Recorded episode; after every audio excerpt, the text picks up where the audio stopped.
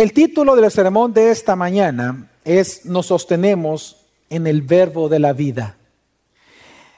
Quiero que me acompañe a la primera carta de Juan, capítulo 1, y voy a leer del versículo 1 al 4, que es el prólogo o la introducción de esta hermosa carta. Dice así la palabra del Señor. Lo que existía desde el principio, lo que hemos oído, lo que hemos visto con nuestros ojos, lo que hemos contemplado y lo que han palpado nuestras manos acerca del verbo de vida.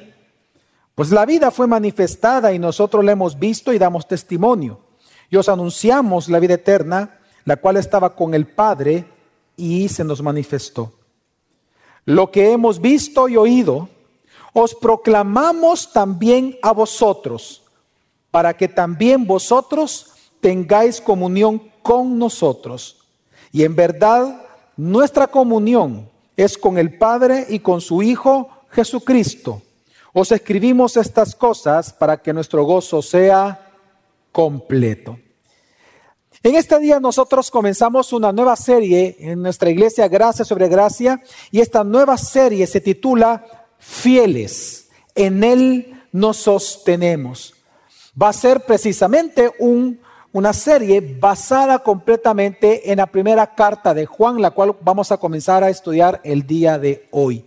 Durante varios meses vamos a estar en la primera carta de Juan, en donde vamos precisamente a aprender acerca de cómo nosotros, fundamentados en Jesucristo, podemos ser fieles a Dios desde lo más básico hasta la madurez que vayamos adquiriendo.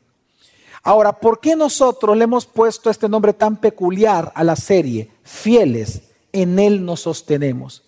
Porque cuando uno comienza a analizar la carta de Juan, cuando uno comienza a analizar el contexto histórico, podemos nosotros ver claramente el motivo por el cual Juan escribió esta carta. Y eso nos ayuda a nosotros muchísimo a entender el tono, a entender el objetivo también de la misma carta. Si nosotros no entendemos un poco el contexto histórico, va a ser un poco difícil entender realmente la carta de Juan. Así que quiero comentarle y quiero comenzar hablando un poco del contexto histórico de esta carta para nosotros poder comprender de qué trata, cuál es el motivo y por qué la serie se titula Fieles en Él, es decir, en Cristo nos sostenemos. Si usted recordará, el apóstol Juan fue parte de los discípulos de Jesucristo. ¿Se recuerda, hermanos? De hecho, él fue el menor de los discípulos. Cuando Jesús llama a los doce, el mayor era Andrés. Eh, recuerde, Andrés, Pedro eran los mayores. Alrededor de 30, 31 años tenían ellos, pero Juan tenía alrededor de entre 20 y 21 años, era el más jovencito de todos. Pero resulta que Juan fue el que más vivió de todos los apóstoles. De hecho, fue él el último de los apóstoles que quedó vivo y cuando él muere, la revelación cesa, es decir, el canon bíblico se cierra. Ya no hay más revelación nueva de parte de Dios, porque murió el último apóstol y hoy y con los años posteriores tenemos nosotros hoy lo que conocemos como la Biblia o el canon bíblico o esta colección de libros que consisten todos en la palabra única de Dios. Entonces Juan, como apóstol, él comenzó a pastorear en la época en que él ya fue adulto mayor. Él estaba pastoreando la iglesia de Éfeso, una iglesia que sabemos que cuyos orígenes fue del apóstol Pablo precisamente. Él vivía en Éfeso. Bueno, se cree por la tradición que Juan fue el único de los apóstoles que no murió martirizado. Él murió de anciano. Y él precisamente en la edad de adulto mayor, él a su congregación, al comenzar a ver lo que sucedía dentro de su congregación, inspirado por el Espíritu Santo, él decidió escribir el Evangelio, lo que nosotros llamamos el Evangelio de Juan, que es el, ¿qué número? El cuarto Evangelio. Lo primero que él escribe es el Evangelio. Lo que él hace entonces es lo siguiente, él escribe el Evangelio y él comienza a transmitirlo y repartirlo a su congregación. Pero lo que él tal vez nunca consideró y pensó, y, obviamente era difícil de, de poderlo prever, es que cuando él entrega el Evangelio a su iglesia, después de varios meses, comienzan a surgir herejías contrarias al Evangelio que él escribió. y comienzan a tergiversar intencionalmente el Evangelio de Juan. Comienzan a torcer, por ejemplo, textos como el prólogo que él hizo de Juan, de, versículo, capítulo 1, del 1 al 18 del Evangelio, y otros textos en donde comienzan a formarse grupos dentro de la misma iglesia, personas que se congregaban en la iglesia, en estos grupos en casas, eran parte del redil de Juan, y ellos comienzan a tener pugnas y ofensas entre ellos por cuestiones teológicas. Y esa es una de las grandes diferencias entre los problemas que estaba viviendo la iglesia de Juan y los problemas, por ejemplo, de la iglesia de Corinto. Por lo menos en la iglesia de Corinto los problemas eran una cuestión de forma. El problema con los problemas de la iglesia, eh, la dificultad con los problemas de la iglesia de Juan, es que eh, su origen era teológico. Básicamente lo que sucedió, hermanos, es que estos grupos, que vamos a ver cuáles son, estos grupos tarjetaron tanto la teología que su moral, su conducta moral cambió. Porque algo que nosotros debemos de saber, y en la reforma se recuperó, es entender que tu teología determina tu doxología. La palabra doxología es adoración a Dios. Nosotros sabemos que la vida cristiana no es un estilo de vida. La vida cristiana es adoración. Todo lo que hacemos es adoración o no adoración a Dios. Entonces lo que, lo que nos enseña la escritura es que la teología, lo que tú creas acerca de Jesucristo, va a determinar tu moral como persona, tu conducta, tu ética. Y esto lo vemos en la historia. Por eso es que cuando vemos nosotros los diferentes concilios que han habido en la historia desde Jerusalén, el concilio de Jerusalén en adelante, todos los demás concilios, observamos que el ataque siempre es a Cristo. Son temas cristológicos. ¿Por qué? Porque tu teología marca tu doxología, la determina completamente. Tu comportamiento siempre va a ser acorde a lo que tú crees. Por eso Jesús dijo, no es lo que entra lo que va a contaminar tu corazón, sino lo que sale del mismo corazón, lo que contamina todo tu cuerpo. Es lo que tú crees, lo que determina lo que tú haces. Entonces, lo que estaba pasando es que cuando ellos comienzan a tergiversar la doctrina de Cristo, evidenciada y explicada en el Evangelio de Juan, entonces Juan se ve motivado por lo que está escuchando y lo que está viendo a escribir una carta, que es la primera carta de Juan. Ahora bien, dentro de estos grupos que estaban en conflicto dentro de la iglesia, habían tres grupos fuertes que se atacaban entre ellos, de hecho se odiaban mucho. De hecho, Juan lo dice en la carta, ellos se odiaban entre sí por cuestiones teológicas, lo cual no debería ser. Y había un grupo que estaba atacando la iglesia desde afuera, así que encontramos cuatro grupos en conflicto. ¿Cuáles son estos? Bueno, en primer lugar, nosotros encontramos aquel, aquel grupo de personas que afirmaban, fíjese bien, afirmaban que Jesús era el Cristo, que Jesús, Él era Dios, pero que él no había encarnado. A esto se las conoce como los gnósticos, aunque la palabra como tal fue casi 150 años después de Juan, que ya se establece como una secta, aquí estamos viendo los prenósticos. Así como hay prereformadores, con Juan en la iglesia lo que vemos son los prenósticos. Ellos creían lo que Platón popularizó, que en el cosmos hay muchas deidades, y las deidades, es decir, lo espiritual es lo bueno, mientras que la materia, lo material es lo malo. Entonces, ¿qué fue lo que sucedió, hermanos? Los que comenzaron a convertirse y eran gnósticos y comenzaron ellos a creer en Jesucristo dentro de la iglesia, ellos comenzaron a, a creer lo que se conoce como una cristología alta. Cristología alta se le llama a cuando una persona eleva la deidad de Cristo, ellos no tenían problema con decir que Jesús era Dios, porque como ellos creían que el cómo estaba compuesto de muchos dioses, decían, ah, no, Jesús, sí, Él es Dios, excelente. Ellos elevaban a Cristo como Dios, pero rebajando su humanidad. Pero se llama Cristología alta, porque elevan la deidad de Cristo, pero bajan su humanidad. Ellos decían, Jesús es Dios, Jesús es el Cristo, pero Él no tomó forma humana. Dentro de esta rama de los gnósticos hubieron dos vertientes en la iglesia de Juan. Una vertiente llamada los docetas. El docetismo viene de la palabra doqueo, que significa apariencia. Ellos decían de que Jesús realmente cuando estuvo en la tierra, él solo tuvo una apariencia humana, pero no era humano. Ellos decían que era como un fantasma, que su cuerpo era una apariencia de ser humano sin ser ser humano. De hecho, hay escritos del tiempo de Juan, de los gnósticos o prenósticos, que ellos decían que Jesús no caminaba, sino que Jesús flotó. Flotaba, que no dejaba ningún paso, ninguna huella. Entonces ellos creían que Jesús era Dios, pero no creían en la encarnación de Jesucristo. Cristología alta.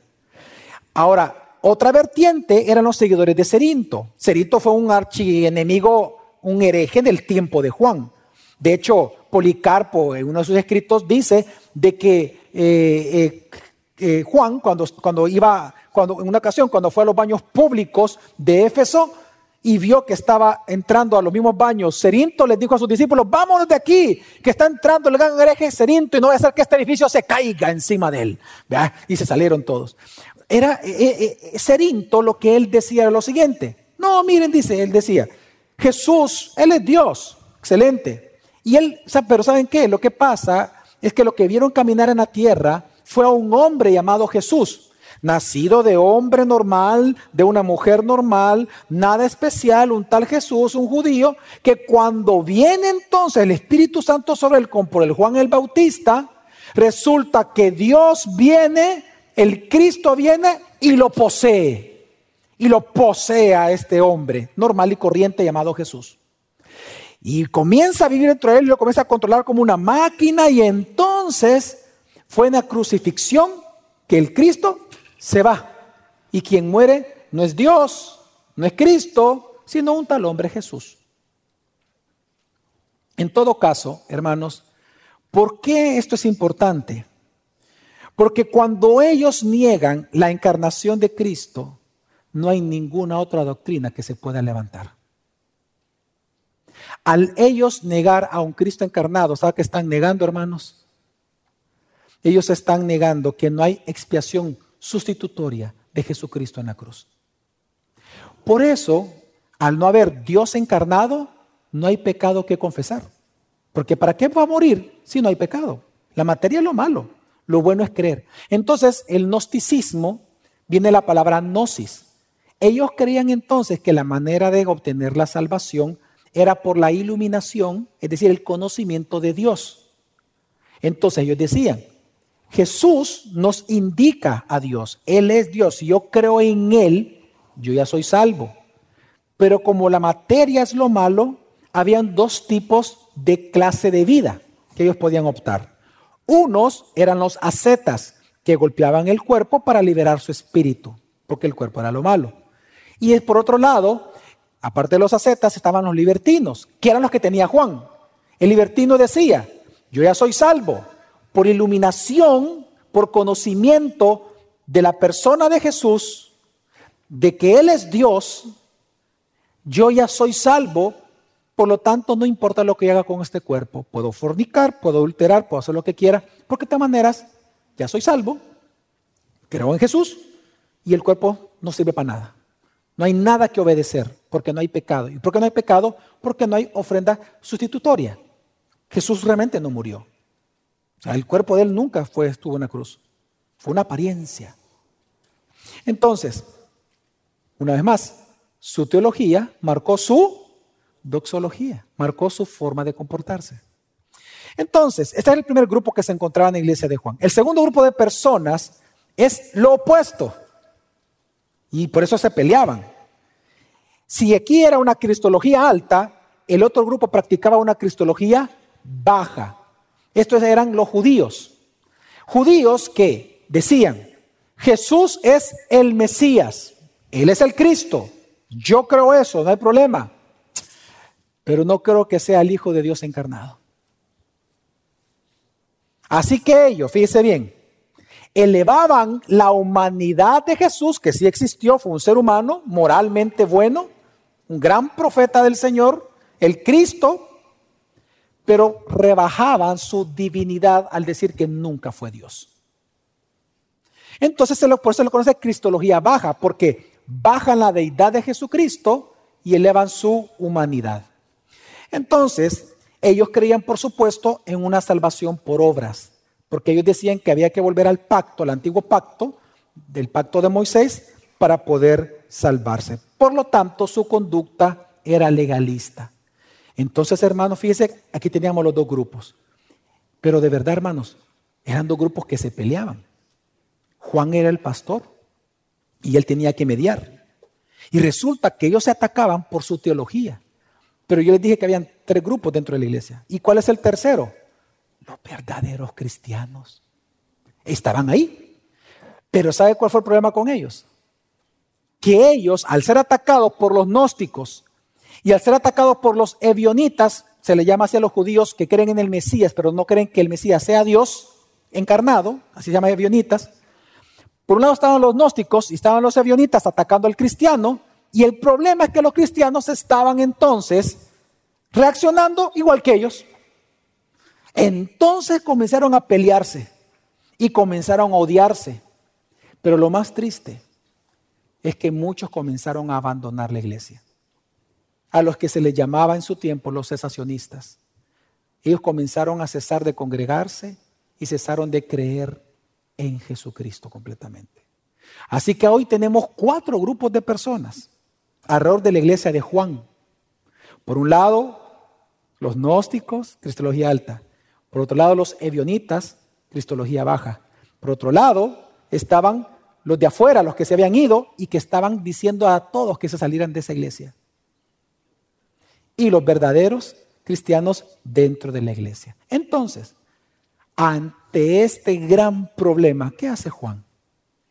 Él escribe una carta en respuesta precisamente a las herejías cristológicas que se levantaron.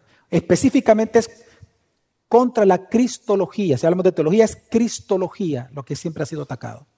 Entonces Juan, él escribe una carta, que es lo que nosotros llamamos hoy primera carta de Juan. De hecho, realmente usted puede ver la intención de Juan por cómo él comienza. Él no comienza como una carta, por eso se ha dudado que en verdad sea una carta. Cuando uno ve la estructura, más bien parece un ensayo teológico que una carta. Porque ¿cómo comienzan las cartas neotestamentarias? Con un saludo, siempre una carta, hola, ¿verdad? Incluso hoy en día cuando hacemos una carta, siempre con un saludo. ¿Usted ve algún saludo en la carta ahorita en Primera de Juan? No, él comienza hablando diciendo doctrina. ¿Por qué? Porque lo que se cree y lo que se puede observar en estructura es que es más un ensayo teológico que lo que él está haciendo es un complemento y una explicación a las herejías que estaban tratando en contra de su evangelio, que fue lo primero que él escribió. Atacan el evangelio que él escribió y por lo tanto entonces pone un complemento, lo que es la primera carta de Juan, un ensayo teológico, un tratado teológico para refutar lo que estaban criticando de su evangelio. Entonces, obviamente, esto fue una buena acción de Juan, muy importante en su época, pero que no vamos a negar que fue algo que ayudó mucho y nos ayuda obviamente porque tenemos obviamente esta palabra de Dios con nosotros. Ahora, solo quiero hacer un paréntesis en este punto. Mire, el problema en la iglesia de Juan, hermano, fue tan terrible que cuando él murió, no hay registro que la iglesia permaneció. No hay registro. No hay, no hay un solo documento histórico que nos diga que la iglesia después de que él murió continuó. Lo que se cree es que se perdió completamente. Miren, los problemas fueron tan terribles. Las divisiones fueron de tal magnitud teológicas que se quebró la iglesia. Por eso es que cuando uno analiza a Juan, una pregunta que se hace es si en verdad Juan fue un pastor exitoso. Porque hoy en día, en el concepto exitoso, es que tengan una mega iglesia y no sé qué. Y él no la tuvo. ¿Significa que fue un pastor estúpido, ignorante? ¿Significa que fue el peor pastor de todos porque perdió la iglesia cuando él murió? Veamos la iglesia de Antioquía, fundada por Pablo y por Bernabé. Todavía 500 años después de que Pablo y Bernabé la fundaron, siguen enviando misioneros a Europa. 500 años, es decir, en el medioevo. Todavía estaba la iglesia de Antioquía de pie, la misma que fundaron ellos no así con la de Juan. Entonces, Yo le digo eso para que vea el profundo problema que había en la iglesia de Juan. Era terrible. Pero entonces, ¿para qué él escribe esta carta? Bueno, él escribe claramente para enseñarle a la iglesia, a los que todavía estaban dentro de la iglesia, a cómo mantenerse firme en lo más esencial. Y para eso, para enseñarles a estar firmes en lo esencial, tenía que enseñarles la doctrina más esencial de todas, que Dios ha encarnado en la persona de Jesucristo. Por eso es que los dos temas predominantes en la carta de Juan son estos. El primero es la encarnación de Jesucristo, la encarnación de Dios en Jesucristo. Y segundo lugar es la conducta moral y ética de los verdaderos cristianos. Porque obviamente lo que él desarrolla es que la teología, la cristología va a marcar tu comportamiento y conducta moral. Así que tú quieres cambiar tu conducta, tú quieres cambiar tu ira, tú quieres cambiar tu impaciencia, tú quieres cambiar los problemas en tu matrimonio. Cristología. Tienes que volver a Cristo. Tienes que creer quién es Él realmente. Tu fe es lo que va a cambiar tu comportamiento, no al revés. Entonces, el objetivo, por eso es que vemos acá que el objetivo de Él es enseñarles a la comunidad que Él tenía a ser fiel a Dios, a mantenerse fiel, a no convertirse en un sensacionista, a no salirse, a no huir, a estar firmes. Pero para enseñarle a estar firmes les enseñó que uno está firme en Jesucristo, en la firme doctrina de que Él es Dios encarnado. Por eso el título de toda la serie, fieles. En Él nos sostenemos. Ahora, y esto queda muy obvio en los primeros cuatro versículos. Estos cuatro versículos, hermanos, son difíciles de leer porque en griego del versículo 1 al 3 es una sola oración, una sola. Normalmente una oración está compuesta por, por el, el sujeto, el verbo y el predicado. Cuando uno lee esto, lo primero que aparece es el predicado. Los dos primeros versículos son puro predicado. Está al revés. Luego aparece el verbo y por último el sujeto. Entonces, realmente es complejo, pero cuando uno entiende este detalle, ya uno puede leer tranquilamente este texto. Este texto, lo que está haciendo Juan aquí nada más, hermano, es proclamando. Él está testificando algo, el verbo de la vida. Él está testificando que Dios encarnó. Así que tres, tres cosas vemos del versículo 1 al 4 acá, hermanos. Vemos tres temas esta mañana rápidamente en lo que queda ya de tiempo. En primer lugar, vamos a ver de que Dios ha encarnado en la persona de Jesús. Número dos, vamos a ver que Él es, por lo tanto, el verbo de vida. Vamos a entender qué es eso de verbo de vida. Y número tres, que el verbo de vida, es decir, Jesús, Él es la base de nuestra comunión cristiana. Así que prácticamente esta parte del sermón tiene dos partes grandes, la parte teológica y la parte aplicada. La parte aplicada es cuando veamos que Jesús viene a ser la base de nuestra comunión cristiana. Así que primero veamos la parte teológica que así comienza Juan. Veamos que comienza afirmando de que Dios ha encarnado en la persona de Jesucristo, versículo 1, comencemos leyéndolo y dice, lo que existía desde el principio, lo que hemos oído, lo que hemos visto con nuestros ojos, lo que hemos contemplado y lo que han palpado nuestras manos acerca del verbo de la vida. Si nosotros arreglamos la oración y ponemos el orden correcto gramatical, tendría que decir, yo les proclamo el que tú nos proclamas, el que nos testificas, lo que existía desde el principio. Qué hermoso. Juan comienza su carta proclamando y testificando, dice él, lo que existía desde un principio. ¿A qué está evocando esa frase principio? ¿Está evocando el qué? ¿Qué, texto de la Biblia se le viene a la mente? Génesis. Obviamente Génesis y también su primer su, evangelio, que así comienza que en el principio el logo, la palabra, el verbo era Dios. Estaba con Dios porque era Dios. Entonces, Juan comienza acá este texto, él comienza hablando, haciendo una referencia al Génesis, en donde él está diciendo que desde el principio, en el principio, la palabra creativa de Dios, es decir, el logos estaba allí creando. Entonces, lo que Juan está hablando es recuperando la palabra logos, que ya la trabajó en, en su evangelio, y solo quiero recordarles qué significa. La palabra logos o verbo, logos, verbo, palabra, se traduce en español igual en las Biblias. El logos realmente es la autoexpresión creativa de Dios por el cual todas las cosas fueron creadas. Es la autoexpresión creativa de Dios, es la palabra. La palabra estaba en el principio con Dios, porque era Dios. Dios, por eso es que usted ve que dice la escritura, y dijo Dios, hágase la luz. ¿Y qué pasó? Porque la palabra es la expresión creativa de Dios. Pero lo que Juan está diciendo es algo tremendo. Lo que Juan está proclamando es que aquella palabra manifestada desde el principio en la creación en Génesis, esa palabra resulta que ha entrado en nuestro tiempo y espacio, que esa palabra resulta que no es solamente palabra, sino que la palabra es una persona. Lo que él está diciendo es que la palabra creativa de Dios ha hecho tabernáculo en la tierra, ha entrado en la historia de la humanidad y ha entrado por cuanto ha encarnado en la persona de Jesucristo.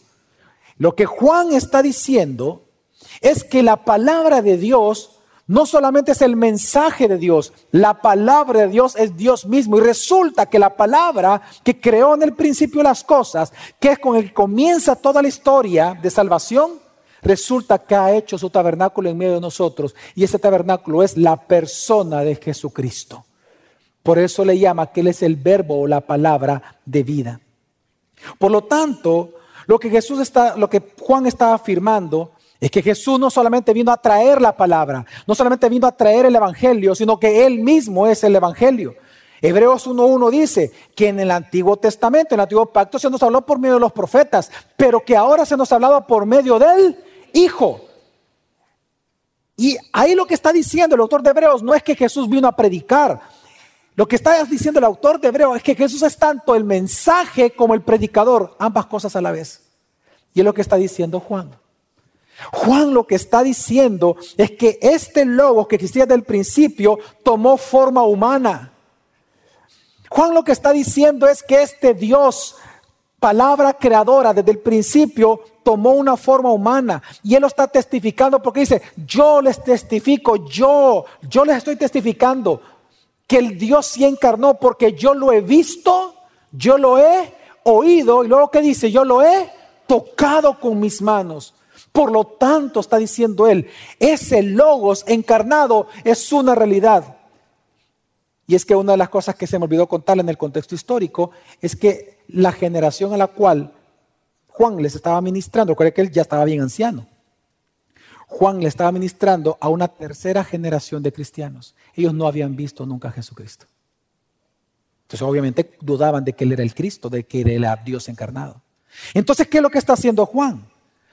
Juan lo que está haciendo es testificando. Él se pone como un testigo delante de un tribunal. Eh, estas son palabras de un tribunal, son palabras judiciales. Aquí los abogados entienden perfectamente lo que estamos hablando.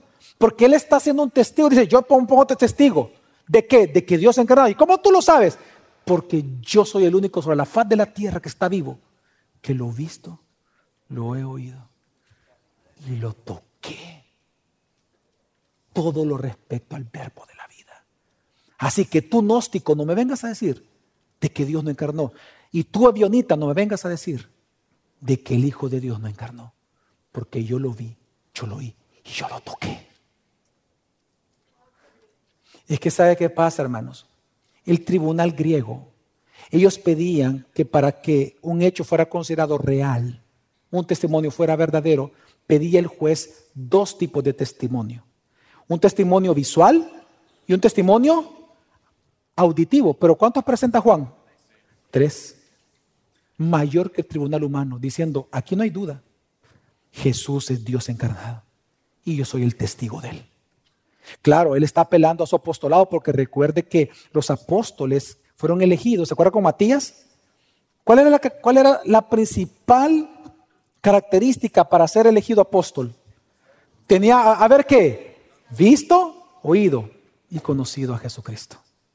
Si no, no podía ser apóstol. Entonces lo que estamos viendo acá es que Juan se está presentando con autoridad y diciendo, Jesús es Dios encarnado. Solo en el primer versículo ya está dando respuesta a los gnósticos y respondiendo a los judíos, a los avionitas. En un primer versículo. Pero lo interesante es que no solamente le está diciendo que Él es el Logos encarnado, sino que le da un nombre, un adjetivo, un calificativo. Él dice que este verbo encarnado es el verbo de vida. Vamos a leerlo. Juan 1 del 1 al, 4, del 1 al 2 dice, lo que existía desde el principio, lo que hemos oído, lo que hemos visto con nuestros ojos, lo que hemos contemplado y lo que han palpado nuestras manos acerca del verbo de vida. Y aquí hay un paréntesis, realmente es un paréntesis que ya vamos a explicar. Él va a explicar en el paréntesis a qué se refiere con que lo ha visto, lo ha tocado y qué es el verbo de vida. Vamos a leer el paréntesis, dice, pues la vida fue manifestada y nosotros la hemos visto y damos testimonio y os anunciamos la vida eterna, la cual estaba con el Padre y se nos manifestó. Vamos a ir despacio, vamos a enfocarnos ahorita por el momento el verbo de vida. Realmente lo que está diciendo Juan acá cuando habla de, la, logos de vida, lo que él está diciendo es que la palabra, el verbo, el logos encarnado, no es una palabra que predica, es decir, Jesús no vino a predicar acerca de la vida. Él no vino a que tú la pasaras chévere. Él no vino a predicar eh, de lo que consiste la vida. No. Él vino a hacer la vida misma, eterna, que los hombres muertos en delitos y pecados necesitamos para estar eternamente con Dios. Lo que está diciendo Juan es que Jesús es la palabra encarnada, no una palabra que habla acerca de la vida. Él es la vida eterna. Que los que estamos muertos por nuestros delitos y pecados necesitamos para volver a vivir. Jesús es la vida eterna. La vida eterna encarnó. No solamente la verdad encarnó en Él, es que la vida eterna misma que estaba en el Padre y en el Hijo, la vida de Dios, encarnó en la tierra, en la persona de Jesús. Por eso a Él se le llama el verbo de vida, porque da la vida, vida eterna al perdonar pecados. Así que, por eso es que Juan, en este paréntesis que él hace, y, insisto lo del paréntesis porque fíjese hermano, para usted leer más fácil todavía del 1 al 4, que son textos difíciles, si usted quita el, versículo 2 por un momento y lee el 1 y el 3, lo entiende todo perfectamente. Pero en el 2 lo complica todo. Pero porque es un paréntesis, un paréntesis que explica qué es el verbo de la vida, de vida. Y dice, ¿por qué se llama verbo de vida Jesús? Pues la vida fue qué. Mire, y esta palabra manifestado es hermosa en griego. Cuando Juan está diciendo que la vida fue manifestada, está diciendo que fue hecha para que fuera visible. En otras palabras, lo que Juan está enseñando es que Jesús vino para manifestarnos lo que es la vida eterna, por amor. Juan nos está enseñando que tú como una persona que nació muerto espiritualmente, tú no vas a alcanzar la vida eterna por una iluminación de la verdad. Tú no vas a alcanzar la vida eterna como un iluminado por conocer a Dios sin Cristo. Tú no vas a alcanzar la vida eterna por tus obras propias, como el judaísmo o el catolicismo enseña. Lo que está enseñando la Biblia es que tú alcanzas la vida eterna a través de la administración y centralidad de Jesucristo. Porque resulta que la vida eterna no es algo, la vida eterna es alguien, el verbo encarnado. Él es Jesús, la vida eterna. Así que Él está dando una respuesta, le está diciendo a los gnósticos, no, no se equivoquen. La vida eterna no se gana por conocer, entre más conozca a Dios sin Cristo, más iluminación, no. Ni tampoco a los judíos, entre más obras rezando al antiguo pacto, no. La vida eterna encarnó. La vida eterna es Jesús. Los que crean en Él tienen vida eterna y los que no creen no verán la luz de vida. Impresionante. Así que Juan está explicando, por eso él mismo dice, la vida eterna no se alcanza sino solo en Jesucristo. Por eso es que él testifica dice que la vida eterna, entiende, dice, él, la vida eterna ha sido centralizada, ha sido focalizada, ha sido entregada a nosotros en la persona de Jesucristo. Yo lo he visto, yo lo oí y yo lo toqué. Todo lo respecto a la vida eterna. La vida eterna se manifestó para nosotros. Yo lo vi, yo soy testigo. Y él está haciendo una defensa tan hermosa de la encarnación, al cual Jesús le está llamando la vida eterna. Por eso es que sigamos leyendo el paréntesis, sigue diciendo, y nosotros a esta vida eterna encarnada, ¿qué dice? La hemos visto y damos testimonio y tercero y anunciar. Fíjense los tres verbos que he ocupado hasta ahorita, proclamar, testificar y anunciar. ¿El qué? la vida eterna, dice. Ahora, ¿dónde estaba esta vida eterna? ¿Quién es esta vida eterna? Dice, la cual estaba con el Padre y se nos manifestó. Y esta frase, con el Padre, es bien peculiar. Porque esta frase, que la vida eterna estaba con el Padre, ¿no le recuerdo lo que dice Juan 1.1? Que luego se estaba con Dios. Es la misma palabra, con. O sea, lo que Juan está diciendo es que resulta que la vida eterna estaba con el Padre. Y la palabra con significa cara a cara, porque son iguales en autoridad. Así como en Juan 1.1 del Evangelio, cuando dice que el Logos estaba con Dios, significa que Él es igual a Dios. Aquí está diciendo que la vida eterna estaba con quién? Con el Padre. Está diciendo que la vida eterna es igual a quién? Al Padre. Es decir, que la vida eterna no es algo, la vida eterna es Dios. Y es el Hijo encarnado. Es pero hermoso lo que está haciendo aquí Juan. Así que lo que él está afirmando es que Jesús es Dios y que Él es el Hijo de Dios encarnado. Así que hermanos, solo en dos versículos, bueno, en tres, solo en tres versículos, Él ya dio respuesta a los gnósticos y a los evionitas ella dio respuesta a la cristología alta y a la cristología baja. Solo en dos versículos. Él está diciendo, yo he venido a proclamarles todo lo concerniente, lo que desde un principio se nos enseñó acerca del verbo de la vida, su obra, sus enseñanzas, lo que él predicó, desde, su nacimiento hasta su resurrección. Todo yo le vengo a proclamar. Yo le vengo a proclamar lo esencial para que se mantenga firmes en el que es esencial, para que no abandonen la iglesia. Y es interesante, porque vemos el corazón pastoral de Juan.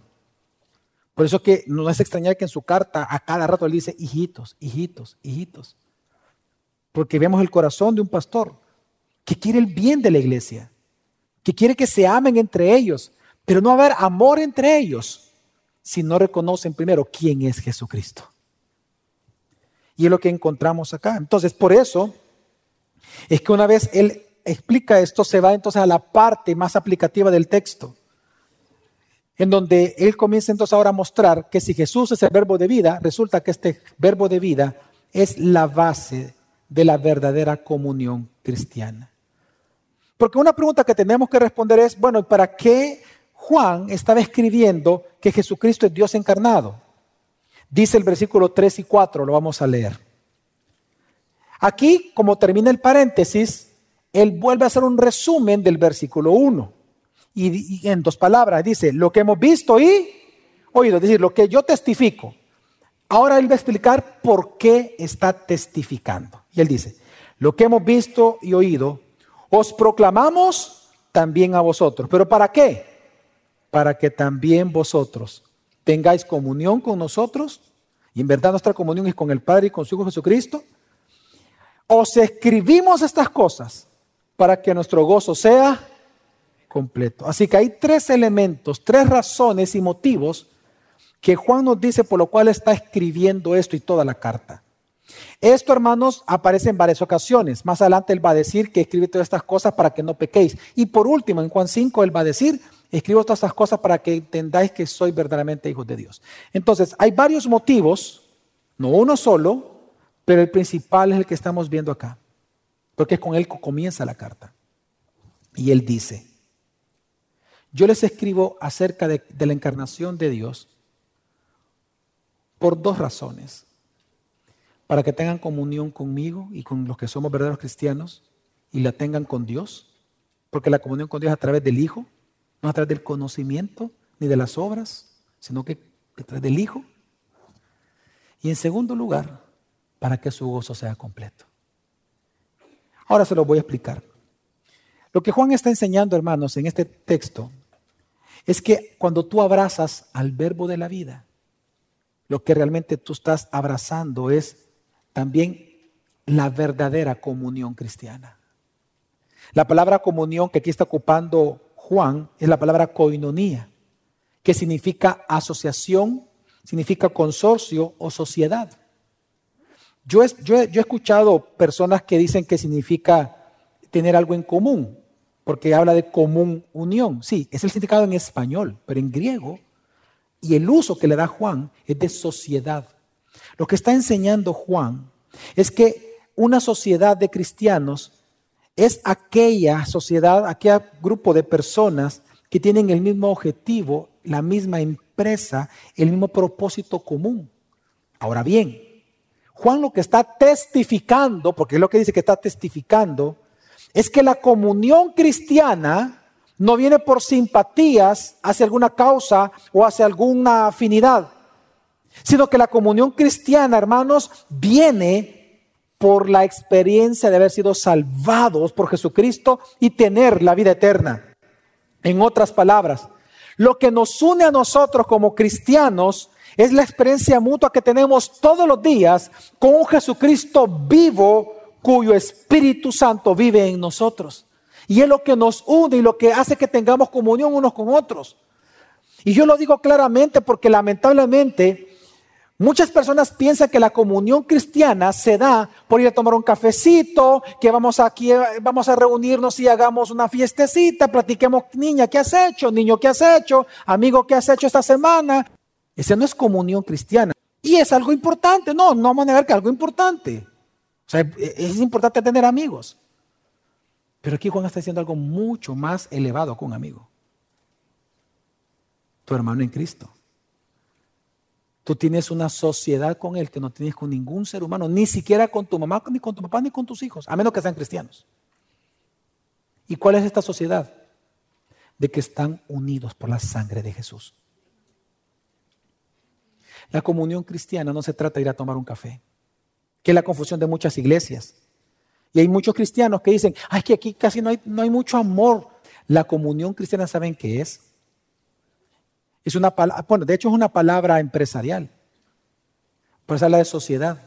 Están asociados para un solo objetivo, la gloria de Cristo.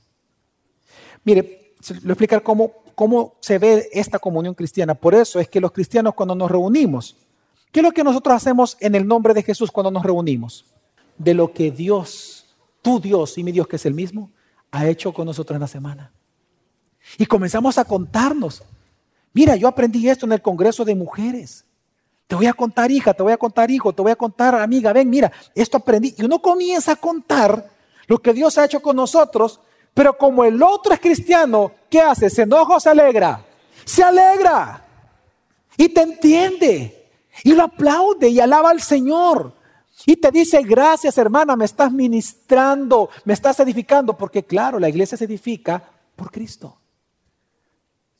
La comunión cristiana, hermanos, es cuando nosotros nos reunimos a compartir lo que el Cristo resucitado ha hecho por nosotros. Lo que Él está haciendo y lo que Él hará. Por eso es que cuando nos reunimos comenzamos a testificar y eso es lo que hacemos los discipulados. Por eso es que a mí me extraña, y es lo que estaba pasando con Juan, en la iglesia de Juan, que haya personas que digan que son cristianas, pero no se disipulan, no se congregan en grupos en las casas. ¿Cómo es posible que tú digas, que estás conectado con la iglesia y con Cristo, pero no estás conectado con el cuerpo. Porque la comunión cristiana es una sociedad. Es, nosotros, por eso dice Pablo, que lo que él está, lo que él está, perdón, Juan, diciendo es que los cristianos, cuando nos reunimos, testificamos. Lo que hacemos testificar es compartir lo que Dios nos ha enseñado, las experiencias personales que hemos tenido con Cristo durante la semana. ¿Por qué? Porque al final eso nos edifica, nos afirma, nos anima y nos fortalece nuestro espíritu. ¿O no, hermanos? Por ejemplo, hermano, fíjate que yo estoy triste. Eh, mi hijo está enfermo, esto ha pasado. No, mira, hermano, dice la palabra de Dios esto. Yo recuerdo que en una ocasión Dios hizo esto conmigo. Y si lo hizo conmigo, también lo puedo hacer contigo. Ah, ok, gracias. Uno es animado con la experiencia del otro con Cristo. Hermanos, esa comunión, ojo, esa comunión nunca la tienes ni con tu esposo, ni con tu esposa, ni con tus hijos, ni con tus padres, si uno de ellos no es cristiano. Por eso es que ellos no te entienden muchas veces. Y por eso tu comunión más firme siempre con la iglesia local, no con la familia de sangre.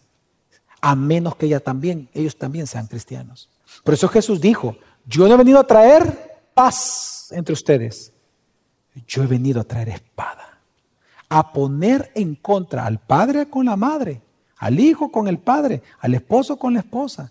¿Por qué? Porque él está diciendo, unos creerán en mí y los otros no creerán. No puede haber paz. Pues hermanos, eso es lo que estaba pasando en la iglesia de Juan. No había paz porque no había comunión. Y no había comunión porque su teología, ellos habían dejado de tener comunión con quién? Con Dios. Ah, y esa es la segunda parte entonces que estamos aprendiendo aquí, que está diciendo Juan. Resulta que la comunión, hermanos, no solo es horizontal, de hermano a hermano, sino que la comunión es vertical del cristiano a Dios. Por eso Él dice, para que también vosotros tengáis comunión con nosotros. Por eso les proclamo a Cristo encarnado. Dice, para que tengáis comunión con, con nosotros, pero luego va vertical.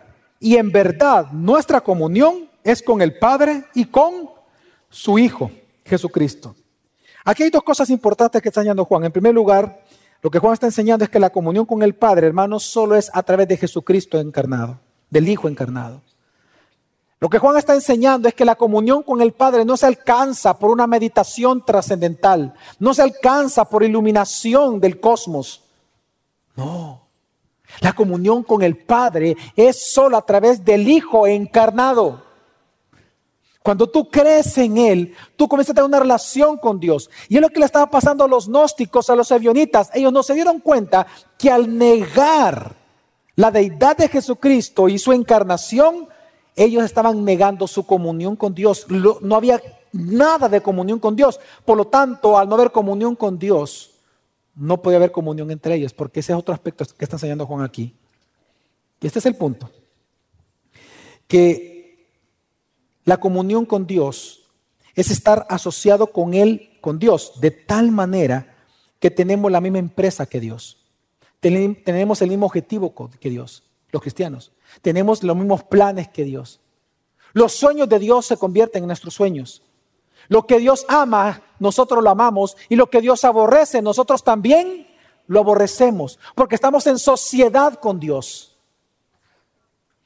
Pero cuando tu teología cambia, tu cristología cambia, cuando tú quieres tener una relación con el Padre menospreciando a Cristo o quitando a Cristo de la ecuación, lo que tú tienes es una falsa adoración. Tu teología, tu cristología determina tu doxología. Y tu doxología establece tu coinonía. Y es que lo que Aquí está enseñando Juan es esto. Hermanos, la coinonía es triangular. ¿A qué me refiero? Mi comunión con Dios y la comunión, por ejemplo, del pastor Carlos, de él con Dios, hace que él y yo tengamos comunión. Pero si yo rompo mi comunión con Dios, ¿es posible que yo tenga comunión con él? Y es lo que pasa en las iglesias locales. Cuando las personas comienzan a, perder su comunión con Dios por un pecado que practican, por, em, en general por pecado, comienzan a ponerse amargados, enojados y rompen la comunión con el hermano. Nadie les puede decir nada, se vuelven eh, muy sensibles, se quieren ir de la iglesia. ¿Por qué quieren romper su comunión local? Ah, porque aunque la iglesia no lo sepa, él hace tiempo rompió su comunión con Dios. Al romper tu comunión con Dios, no tienes comunión con nadie más. Y nos vamos retraídos, nos vamos a un lado, nos escondemos. Y pensamos que todos tienen la culpa porque transferimos nuestra culpa de pecado que estamos practicando, la transferimos a los demás. No, es que tú tienes la culpa, no me echen la culpa y por eso se van. Entonces lo que Juan está enseñando, que la base de la comunión de una iglesia es la cristología correcta, la equilibrada, no la alta, no la baja, la equilibrada, lo que es que Dios encarnó en la persona de Jesús. Y a través de Él, solo a través de Él, puedes tener comunión con el Padre. Y al tener comunión con el Padre, hoy sí puedo tener comunión contigo, hermano.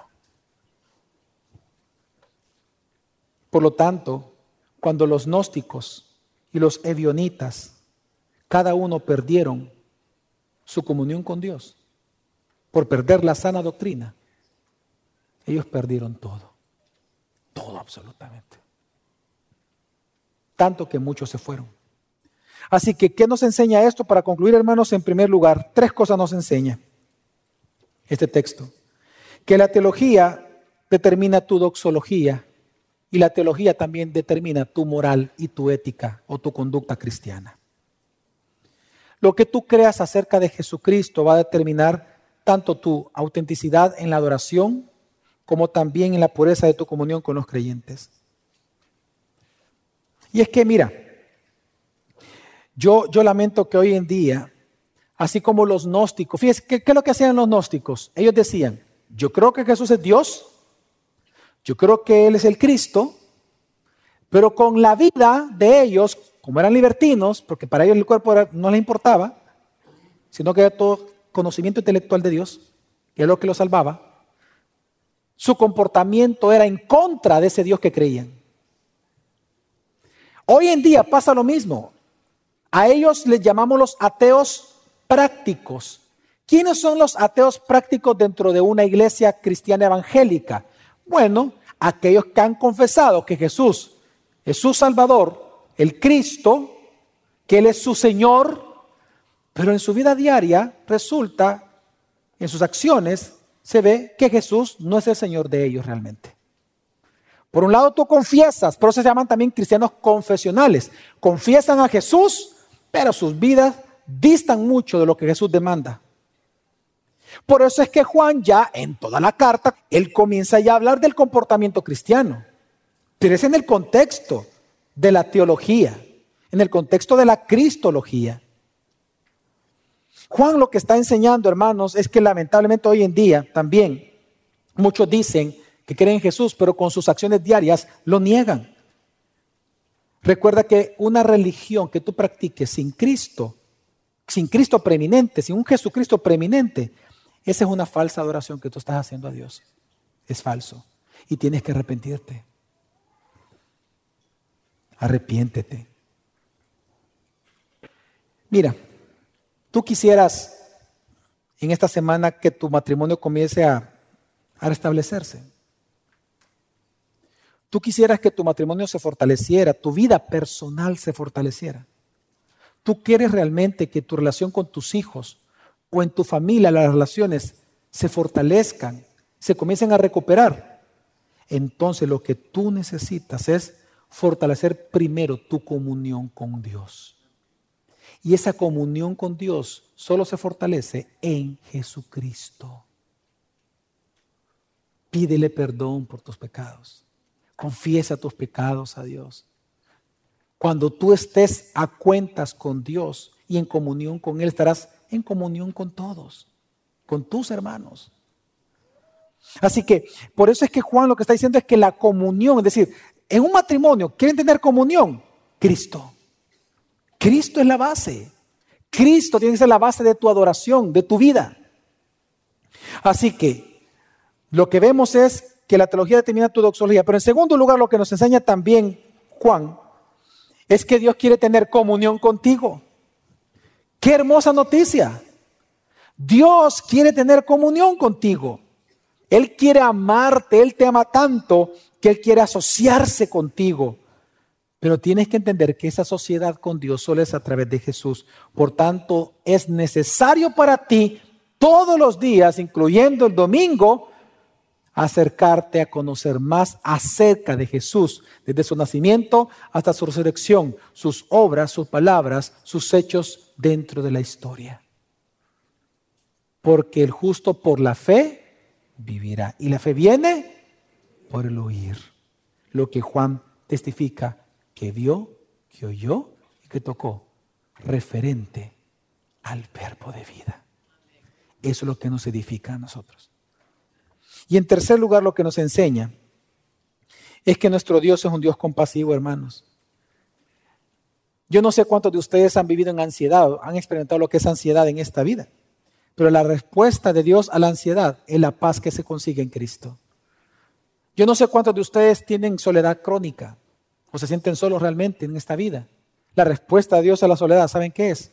La comunión con tu iglesia local, con tus hermanos y la comunión con Dios.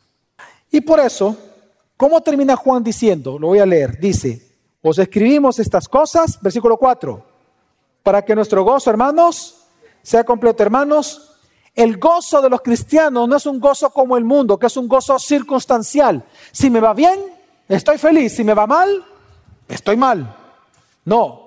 El gozo en el cristiano no es circunstancial. El gozo en el cristiano viene de mi satisfacción intelectual, mi satisfacción emocional y mi satisfacción espiritual de que el verbo de vida, Jesucristo Dios encarnado, Él vive en mí y soy su hijo y Él me ama a mí. En esa satisfacción, entonces yo ya puedo gozarme cada día sin importar las circunstancias que me rodean. Amén. Y es lo que entonces Juan está enseñando, que la iglesia local, la familia cristiana, tu vida, se sostiene solamente en el verbo de vida. Su nombre es Jesús el Cristo. Vamos a orar.